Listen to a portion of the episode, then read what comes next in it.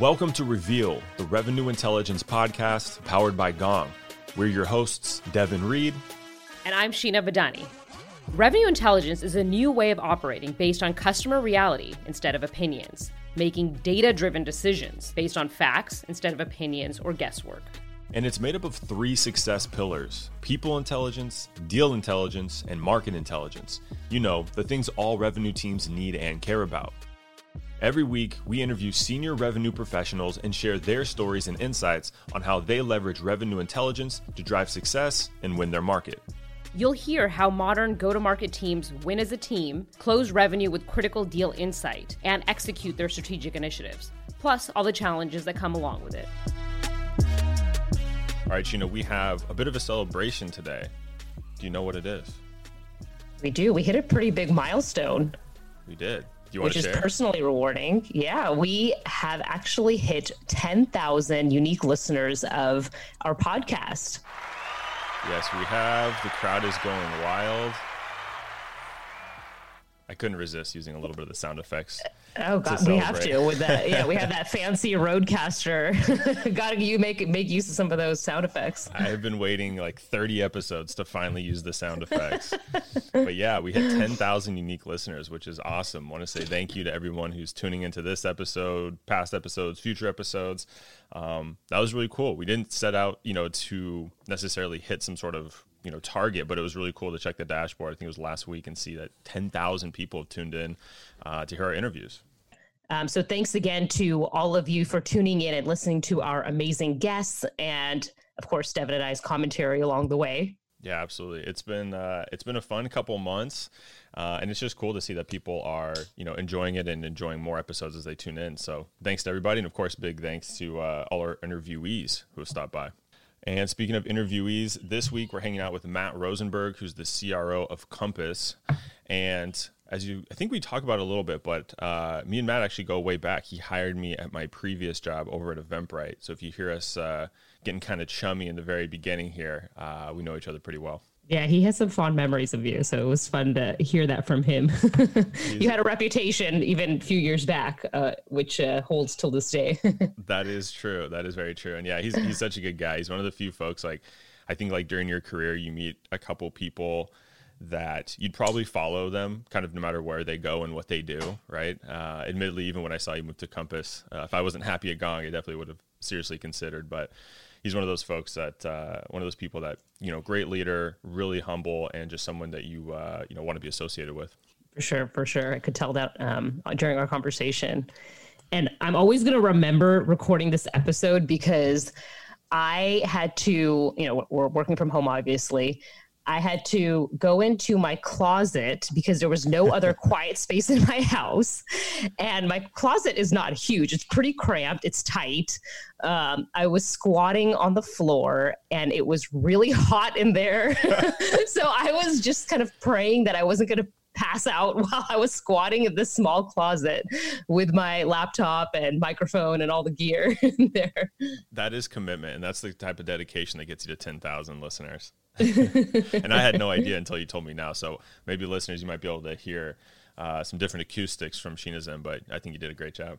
That's what some of the NPR uh, hosts are doing these days is, you know, going into really cramped places, like even under their comforters to remove some of the echo. Yeah. Um, so I was just being like a, a, real pro, you know. You are. You are a pro. Uh, well, cool. Let's go ahead and dive into our interview with Matt Rosenberg. Matt, good to talk to you again, man. Thanks for uh, stopping by Reveal. It is an absolute pleasure, and it's more of a pleasure to be speaking with you again after a long time. So great, great to chat with you. And as a little background, uh, in case you don't cover it in our intro, uh, Matt and I go way back to our Eventbrite days. Matt actually uh, hired me. I was prospecting you to to buy some sales technology uh, that I wanted to sell to you, and you responded and you said, "I have no interest in that technology, but if you want to come work for me, let's talk." Uh, and that was that was the beginning of our relationship. And then we ended up working together on the sales org uh, for about a couple of years. Yeah, I remember it well. I remember getting the prospecting video, watching the video, and thinking, "Wow, okay, um, I certainly don't want what this guy's selling, but I want this guy." And so I remember calling you and trying to turn the conversation around, and was successfully able to bring you to to Eventbrite, and uh, really enjoyed enjoyed working with you there. So yeah, it's great to catch up again. And that probably shows how good of a salesperson you are that I was reaching out to sell you something and you turned around and sold me a career. So kudos to you and I'm still thankful for it. well, let's let's get into our icebreakers a little bit, you know, we'll, before we dive into some of the uh, more meatier things, but uh, you know, I'm curious you're you're here in the Bay Area as are we. Um, how have you been holding up with shelter in place? Yeah, we've been doing fine. Um, you know, obviously, um, I think it's an adjustment for everybody, but um, we're doing well. I have three teenage children, so the biggest challenge with shelter in place with teenagers is to break their social tendencies, which has been a bit of a challenge. Um, homeschooling is out the door. It's basically we've given up on any schooling and they're on their own on that front. But um, we're all healthy, and it's actually nice to have the family time, believe it or not. Like we're really enjoying all being under one roof. Um, and it's actually very nice not to be traveling as much. I think when you're a sales leader with large national teams, you spend you tend to spend a lot of time in different places, and just to be home and centered and focused has been quite uh, quite a nice change, I think, for everybody. So we're all we're all enjoying it. Now, I imagine when you're working from home with a you know house full of family, there might be some uh, funny stories or maybe some surprises that have popped up in the past couple weeks. A- any uh, any stories worth relaying? Yeah, I did. Um, I was on. I I have a routine. Um, I try very much to hold myself to the routine, um, and it involves waking up. I wake up very early in the morning. I tend to work out, um, and then I start my day fairly early, because we have you know uh, people all over the all over the country, so I'm sensitive to the East Coast. And so I walk in my office, I start my video calls, and it's in, it's a relentless stream of video calls. But I will pop out, uh, you know, periodically in the day just to check in on everybody. And I came out, and one of my sons decided to um, give himself a mohawk. Um, so he found a razor and decided to shave his uh, his sides back, uh, and so that was a surprise. He told me all his friends were doing it, and so there he was uh, in all his glory with a um, with a mohawk. So that was probably the biggest surprise I've had thus far. Other than that, um, you know, I think everybody's just just doing their own thing and and getting through each day. I love it. Love it. So you graduated from law school at Northwestern, and, and you were a lawyer for a few years before getting into sales um, as one of the first employees at People PC. What prompted you to make this decision? And what were some self-reflection that you may have had during that time? Yeah so um, i graduated uh, law school um, and i went to work for a very large law firm. It was a corporate law firm. I was doing uh, mergers and acquisition work a little bit of ip work um, and a lot of soul searching uh, and I think, you know, when I came out of law school, I really, really appreciated the law school education. But I went to law school because I didn't really know what I wanted to do when I grew up, which I would not advise my kids to do. I did it. Um, and it served me well in the fact that I enjoyed the legal education, but the actual practice of law was not a good fit for me. You know, my personality, I'm, I'm much more outgoing, really enjoy people, enjoy connecting with people. And what I found myself doing every day was walking into a beautiful office, wearing a suit and tie with a secretary outside the door, and just reviewing documents for hours. The relentless document review that you have to do as a young M&A attorney was was numbing. And frankly, like it was scary for me to be in a large law firm with amazingly talented, bright people, none of whom I wanted to be like when I grew up. And that was a very scary revelation for me. And so you know, after a few years of doing that, I knew like I just this is not the life I wanted to lead. This was not the person I wanted to become. Um, no knock on the legal practice. It's a it could be a wonderful practice for some, but for my personality, it, it wasn't the right fit. So I started networking and talking to people to try to find what else could I be doing. And I fortunately met a met a founder of a company that had sold that company to Microsoft was starting another company. That company was PeoplePC, as you mentioned. Um, I happened to be out in San Francisco for a friend's wedding. Uh, he agreed to meet with me. It was very cliche. We met in Palo Alto over coffee. Coffee turned to dessert. Three or four hours later, after a conversation, I went back home after the wedding. He called me two days later, offered me a job in San Francisco for uh, 40% of my pay um, and a bunch of stock options and gave me 24 hours to decide. I had just bought a brand new home in Chicago with my um, then fiance, now wife. We just had a puppy, and she just got the job she loved in Chicago. And she looked at me and she said, I think this is what you really want to do. I support you doing it.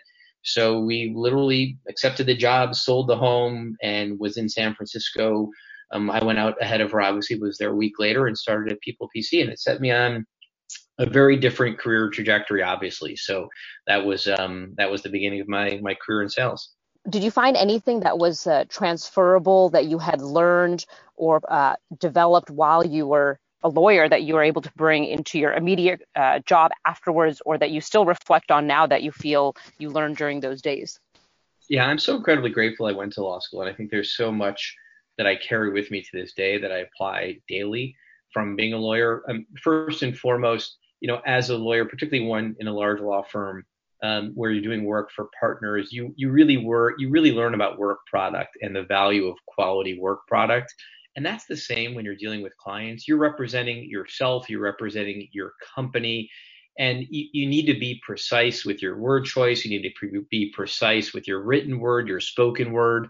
And law, in a lot of respects, is about influencing and negotiating and discussing hard topics and not being afraid to challenge. And so those are all things that I think expert salespeople need to be doing.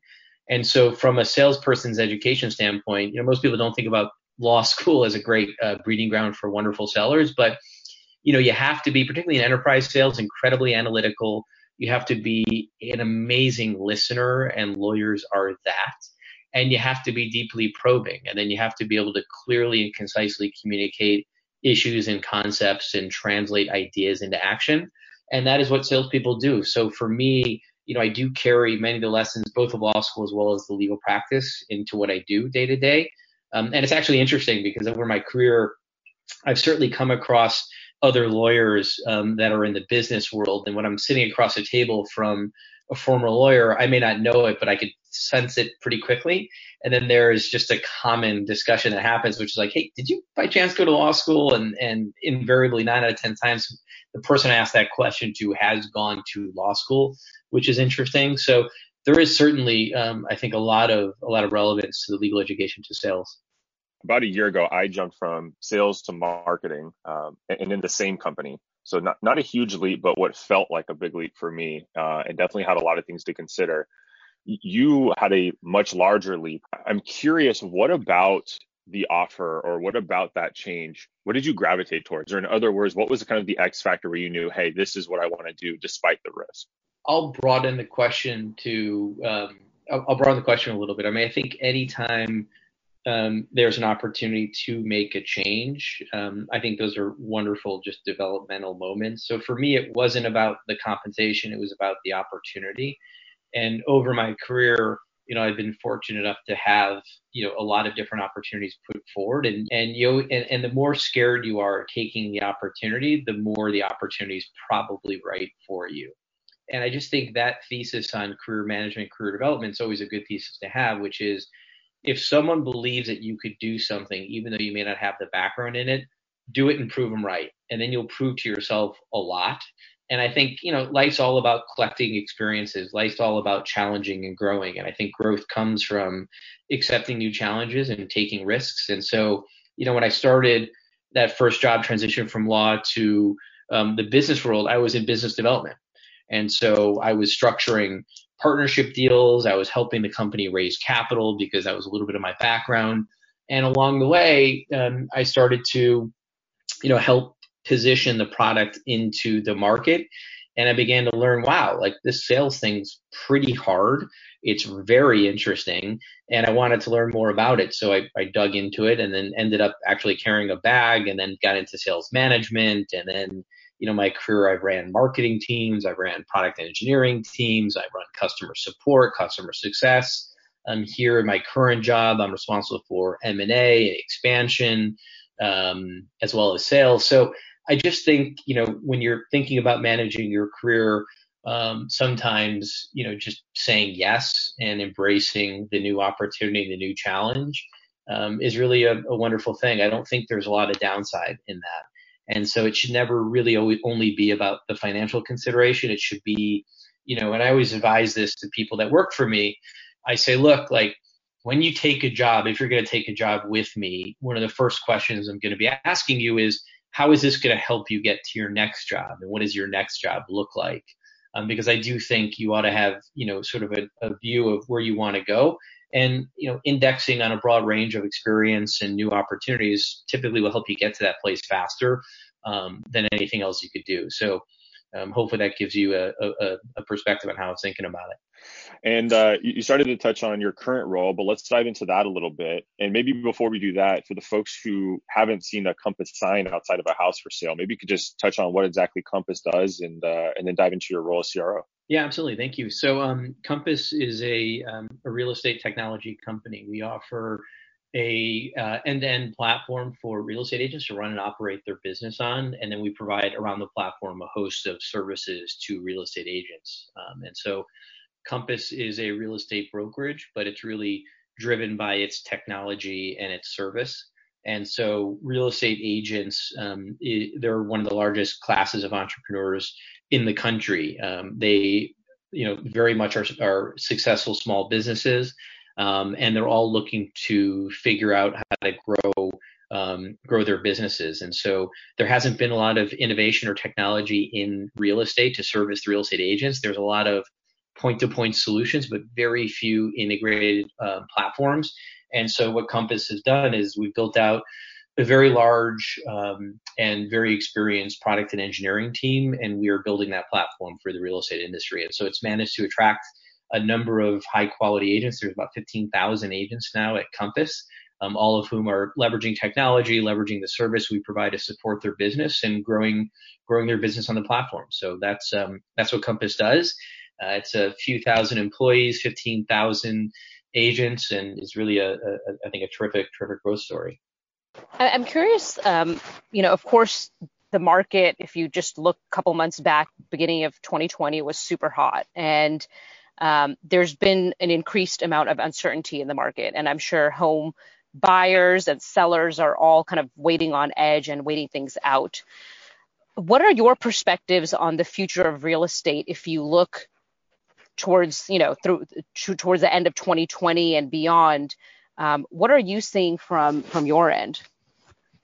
Yeah, it's it's a great question. Um, so you know, we obviously sit on a huge, huge amount of data, so we're able to get some pretty definitive and early signals as to what's happening in the real estate market. I think as we got through um, March and even into the early days of April, um, activity was still really high in terms of home closings, and that was, you know, sort of a lagging indicator that those were um, contracts and homes that were for sale earlier in the year that were just closing out. I think now we're starting to see the impact of you know the various markets shelter in place where you know it's, it's hard to it's hard to do open houses. It's hard to list homes. I think a lot of agents are holding back on bringing homes to market until may or until the date at which you know there's more clarity around when markets open up.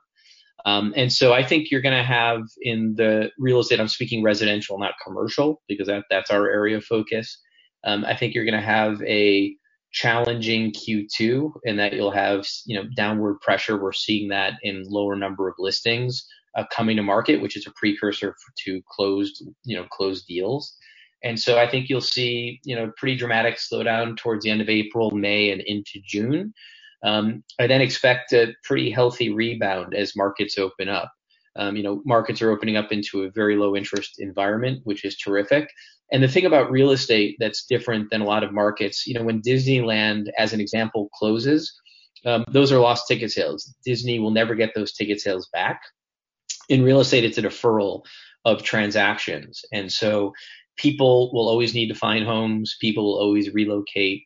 Um, there's still, you know, there's, there'll be a backlog of homes that are coming on the market. And so it's a deferral of activity that'll, that'll defer into sort of summer, early fall. But if you look at China as an example, um, their sales were off 85% during their shutdown, and then they spiked right back up once markets opened.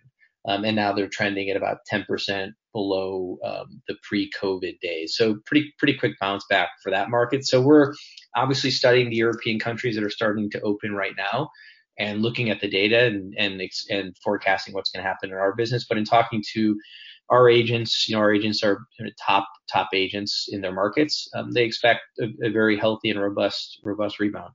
Given these changes, have you had to shift any of your priorities or get creative as you're thinking about the initiatives that you're working on with your team? Yeah, we have. I mean, it's basically a reset for a lot of our agents. So, you know, I think all great companies in times of crisis tend to gain market share. And I think, you know, great real estate agents gain market share because they take this moment to, you know, really figure out how to leverage technology, really figure out how to reach out to their sphere of influence and market themselves. And the same can be said of any great company. And I think, you know, at Compass, we're, we're doing the same. I think, you know, we have the very good fortune of being a technology business. So we, we were able to operate virtually, whereas a lot of our competitors shut down. And so, you know, our product and engineering team, they're, they're continuing to accelerate the product build. My sales organization is able to continue to accelerate their efforts as, you know, I think our clients are taking stock of where they are and what, what solution is going to serve them best.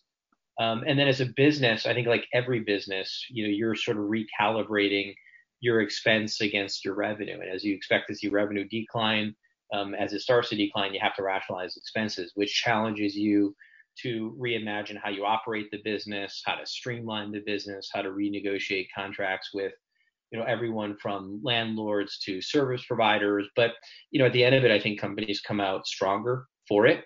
And i think it's um you know it's just an exercise that that i think all all great companies are going through yeah, agreed. I think you get to, uh, you figure out how to operate more efficiently, cut out some excess things that were not necessary for the business to run in an effective manner. So it's a good time to reevaluate things that you're doing for your team, for your business, how you're engaging with your customers. And as you said, like the winners will come out strong, even if it's a difficult time today. Yeah, absolutely. And and for us, I mean, you you're you may see this as well in, in the data you're seeing, but like it's been really interesting uh, the concept of multi-level selling in a virtual environment.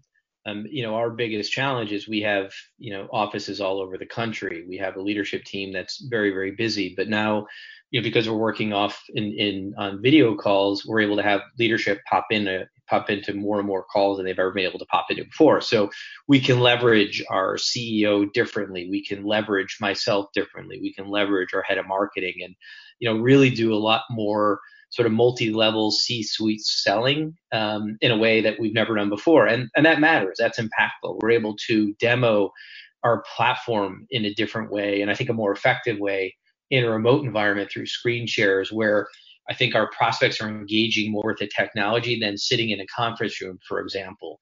And so I think there's been a lot of lear- a lot of really good learning, and then I think outreach and the cadence of outreach for us has shifted.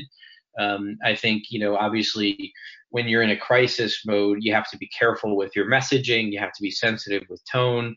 So we spend a lot of time just meeting meeting our prospects where they are and ensuring one that they're safe, two that they're they're happy and, and not pushing, but really adding value and, and dropping, you know, insights and knowledge and perspectives to help them, whether they're a compass or not. You know, it's I think everybody's job to help each other in these times of, of global crisis. And so we've really, I think, changed our approach to to market that way and i think it's proved effective and i think it's just the right human thing to do for this week's data breakout, I found it interesting that Matt's team has relied heavily on multi level selling, or team selling, in response to the shift in economy and selling landscape. For longtime listeners, you might remember this stat the Gong Labs team analyzed more than 53,000 sales calls and found that team selling, defined as bringing just one other person from your team onto a sales call, correlates to a 258% increase of winning that deal compared to if you fly it solo. That's a huge leap, and clearly Matt knows this and has implemented it for his sales process. And specifically, he said he's looping in his internal executives, like a CEO and head of marketing, to demo his platform more effectively. This works because not only is he aligning experts with his buyer's journey, but he's also tapping into the authority of the C suite, which naturally raises the conversation to a strategic level, something that might work for your sales process as well. Well, let's shift gears a little bit and look back at, at Eventbrite. When you joined the team, I believe you were initially brought in to help build out the global revenue function. And then that ended up being um, focused also on global expansion and a few acquisition channels. I'm curious kind of what that was managing that change. And when you look at how successful it was, what kind of, you know, what were the pillars of success? What was kind of the core strategy that allowed you to, to do so successfully? Yeah. Um, so it was interesting when I came to Eventbrite, as, as you, as you outlined, um, the, the original sort of job scope was layer on a sales revenue organization on top of their current go to market, which was then self sign on. So these were event organizers that came to Eventbrite would sign up and use use the software, um, use the platform, and um, and run and operate events. And the charter was to layer on a, sort of a go to market sales motion on top of that, and then, as you know, quickly expand um, and do so globally. And so I think you know any high growth scaling company, like one of the biggest challenges is just definition of customer set. And I think, you know, one of the first things that I think Eventbrite had to do was define who its customer is, who the target was. And so in the universe of people that could use Eventbrite, it could be anything from a very large music festival to a small music venue to a fundraiser for a school. So that, that means there's a huge perspective TAM. But as I think we've all come to learn and appreciate, focus delivers results. And so one of the big challenges with Eventbrite was just defining what are the customer segments that we wanted to address with the sales channel. And so we ended up, you know, breaking down the the, the total TAM into four different segments and then within those segments subsegments. So the first thing we need to do was a customer definition issue, which I think every sales leader wrestles with, which is who is my customer? How do I focus the resources I have to drive the most return for the least cost? And then the next question was, how do you speak to them? Because each of those segments wants to be spoken to a little bit differently. The buyer personas are different, so there's a lot of persona definitional work that, that I think has to happen. Um, underneath all of that was the next exercise. Well, I shouldn't say next, it was simultaneous, which was building out a sales methodology and process that mapped to the segments you were going after. And that had to be not only in building out the actual methodology and process, but mirroring that in Salesforce, building out the tech stack in a way that you could see the data and not only scaling, you know, the, the sellers, but building a sales operations team that could interpret the data because you're constantly iterating, right? You're trying to figure out what's working, what's not. You're looking at the data and trying to understand where are those, you know, those signals and where they're not. And then where those signals lean into the signal expand slightly from that and continue to, to gain gain market share. Um, and so those were the first first things we did. We then had the next challenge of where to expand. And so again, it came down to figuring out where does the product work, best? Where is the best product market fit? And so expansion, when you're working in a software world, you know, you need to be really careful that you're not overextending the product beyond where it is today and that you have a clear roadmap and alignment with product and engineering to build if you want to move up market in a way that you're hearing clients and building for client needs. And that's a whole different challenge because, you know, you're investing P&E resources, which are the most precious resources a company has. You're investing it to do something. You, you, you need to make sure that that investment's going to unlock the most market that can be captured by your sales process motion and team. And if you're able to do that, you'll expand upward and outward. And so those were all the things that um, I think were the initial challenges uh, in the Eventbrite um, environment. So I'll I'll pause there because I just felt like I went on a long time. You did, but it was awesome. I was writing a ton of notes down. it was it was really interesting to, to listen. I didn't want to interrupt you at all. As you were going through that motion, and you kind of touched on it in the beginning, Matt, like you you've led a lot of different types of teams, and this is a very you know strategic uh, project or initiatives. I'm curious if, um, you know, kind of looking back where you said like your, your strengths that you learned maybe from law school as you kind of got started in sales, like what were some of the, those skills or maybe even just the mentality that you had that helped make some of those decisions? Yeah, I think, you know, the mentality you have to have is, is one of, um, just, I, think it's empowerment of the teams you build.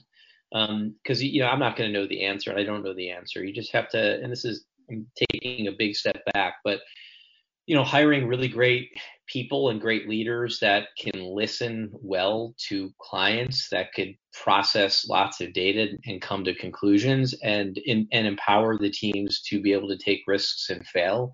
I mean, that is what all sales leadership strives to do, which is build out sort of that infrastructure of leaders that can capture signal, process signal, and that you're able you're able to embolden to the point where they're willing to you know take risks and miss and fail and because that that's where the learning comes from right you you do gain a lot more learning from trying and failing oftentimes um, and it's how you capture the learning and apply it that really determines can you scale quickly or not you know there there are plenty of people that come in with a playbook you know, I, I think I, the, one, the one thing that I'm always struck by is how many sales leaders. So I have a playbook, I'm going to install my playbook here. And it's like, well, how do you install a playbook into a new environment, a new company when you don't actually know what the customers say, how they think, how they act, who the team is you're going to be hiring? Like, it just doesn't seem to make sense. Like, I, I, I very much believe in having a framework and modifying it for for the business. And I don't think that comes from anything other than having a very innate natural curiosity and you know being very humble and acknowledging when you make mistakes and be willing to step in front of your team in front of your ceo and be like yep we we messed up. It's on me not my team on me. And then you get great work out of people. And if you're hiring the right people and they feel safe to do the great work they're going to figure it out. And so i'm very much a empower the people you hire give them the safety and comfort to do great work and then great results will happen. And so i don't think there's any magic in that, but I'm constantly struck by how hard it is for a lot of sales leaders to do that. I think it's because they want to control a lot and control the environment, but there's not a lot, a lot of it happens fast and it feels like it's in a little bit of an uncontrolled way. And that's okay as long as you're processing the signal and empowering people. So I don't know if that was a little too esoteric, um, Devin, but that, that's, that's how I think about it. I will take esoteric from you anytime. No, that was that was enlightening.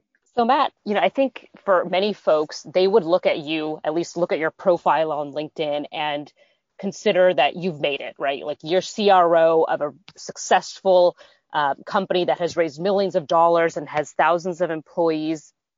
But I'm curious from your perspective, how do you feel about your own personal and professional development and what are you looking to continue to grow and develop as you look at your own, uh, you know, your own skill set and your own goals and ambitions?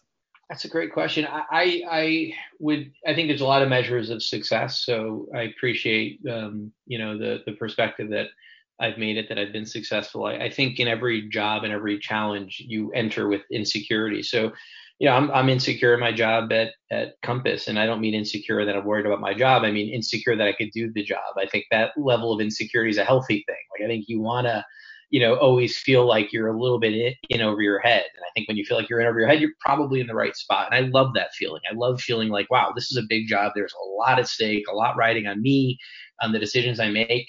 And I think that's something that we should all strive for because I think it, it helps you sort of just always push yourself to develop and, and you challenge yourself in, in different ways that way. And so when I think about where I want to go next, I mean, I, I love what I do. And the way I sort of characterize what I do is I get brought in by businesses to solve really complex problems.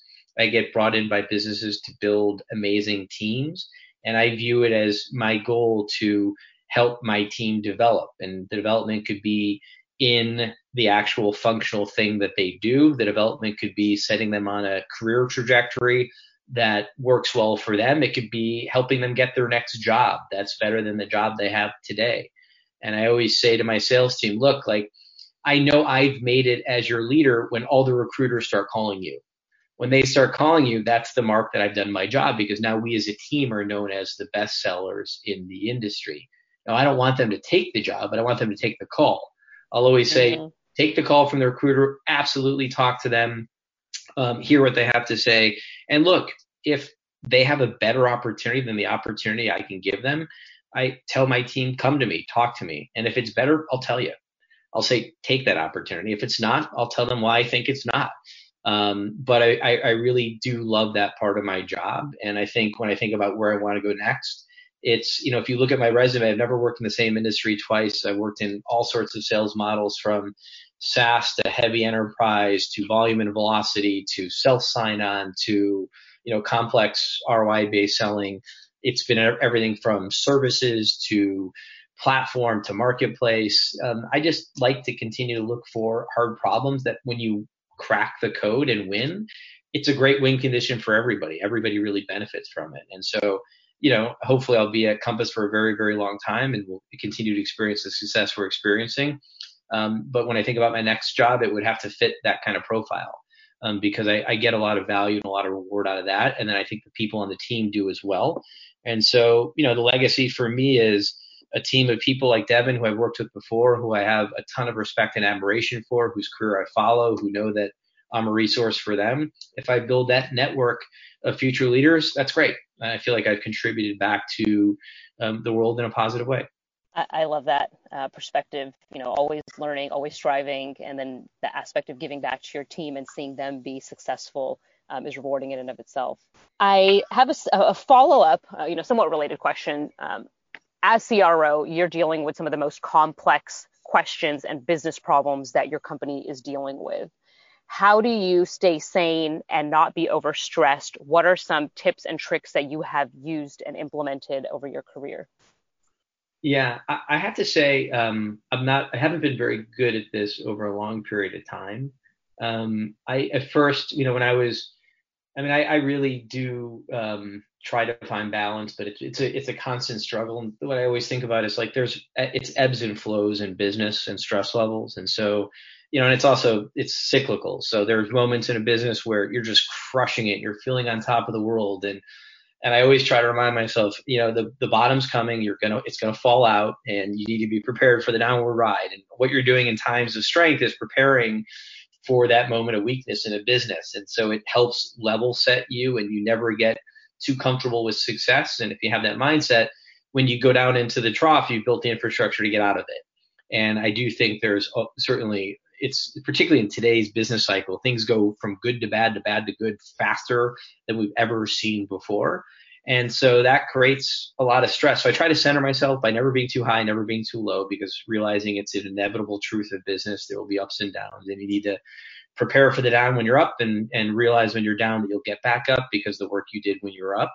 On a personal level, which I think was more of your question, um, recently, you know, I've really taken to trying to stay in a routine. So I noted it early in the call, but um, you know, for me, like I've become a bit of a fitness zealot. Not that you would know it by looking at me, because God, I think I should get better return for the investment I make. But I also love consuming food, so it's a trade-off.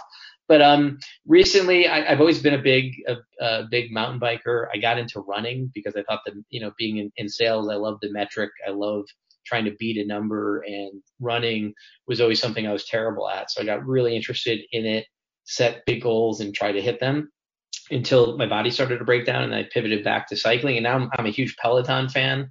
Um, I just love, I love my Peloton. It's my sanity in the morning. Um, so that's that's what I do, and then of course, you know, making sure that I'm in touch and touching base and feeling connected to my kids and my wife is is always, you know, first and foremost for for me. So those are all the little little things I'm doing. Yeah, the, the Peloton is something that you and you and Devin definitely have in common. oh, we do. I was uh, gonna say, Matt, what's yeah. your use? What's your username? I'm gonna follow you.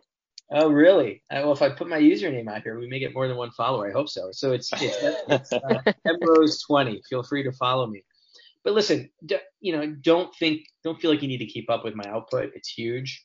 Um, oh, I'm sure. I, I, just want like, um, you know, if, if, you if you strive to be like Michael Jordan, you know, you'll you'll end up in a great place. So I imagine if I follow you and just strive for your greatness, I'll I'll still find myself in a better place.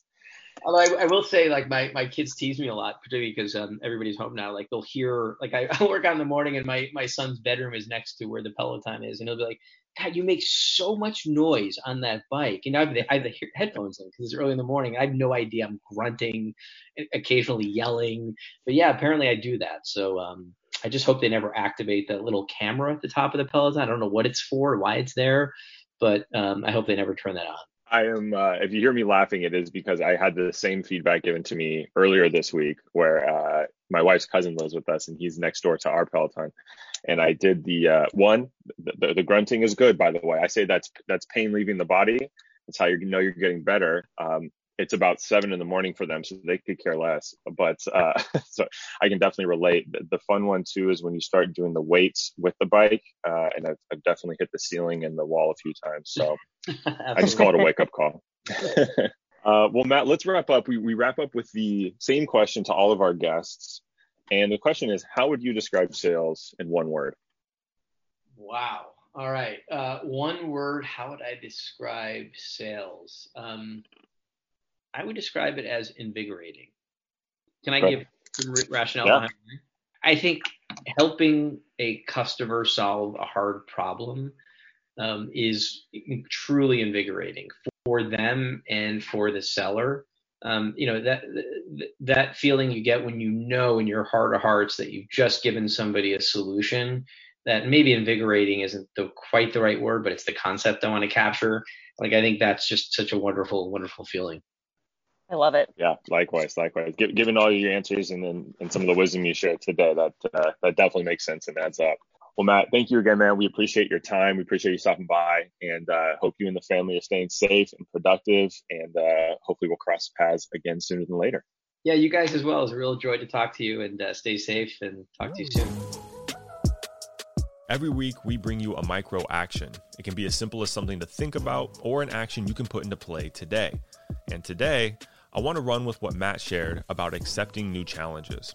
And since most of us have more time on our hands these days, let's make that new challenge around self learning. Have you ever heard of the five hour rule? The five hour rule involves spending five hours a week, or one hour each working day, focused on deliberate learning. This means setting aside time to give your full attention to learning and development without getting distracted by other work. And I know it's tough at the end of a long work from home day to want to crack open a book or commit to online learning. But here's the thing I recently committed to it and wanted to share with you all because the results have been undeniable. I'm thinking clearer, ideas are flowing, and it all stems from this new methodical input of information that's relevant to my work and career and also enjoyable.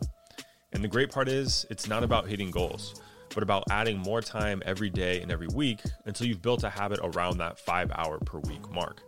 Me personally, I only hit three and a half hours this week, but I definitely feel a sense of accomplishment compared to if I hadn't at all. Bonus tip download the app Toggl, spelled T O G G L, to time your learning activities. It helps keep track at the end of the day and the end of the week so you can see how you did and improve on it week over week. If you give this a try, we'd love to hear how it's working. Give us a shout at reveal at gong.io or hit Sheena and I up on LinkedIn. Did you like today's episode? Subscribe now so next week's episode will be waiting for you on Monday.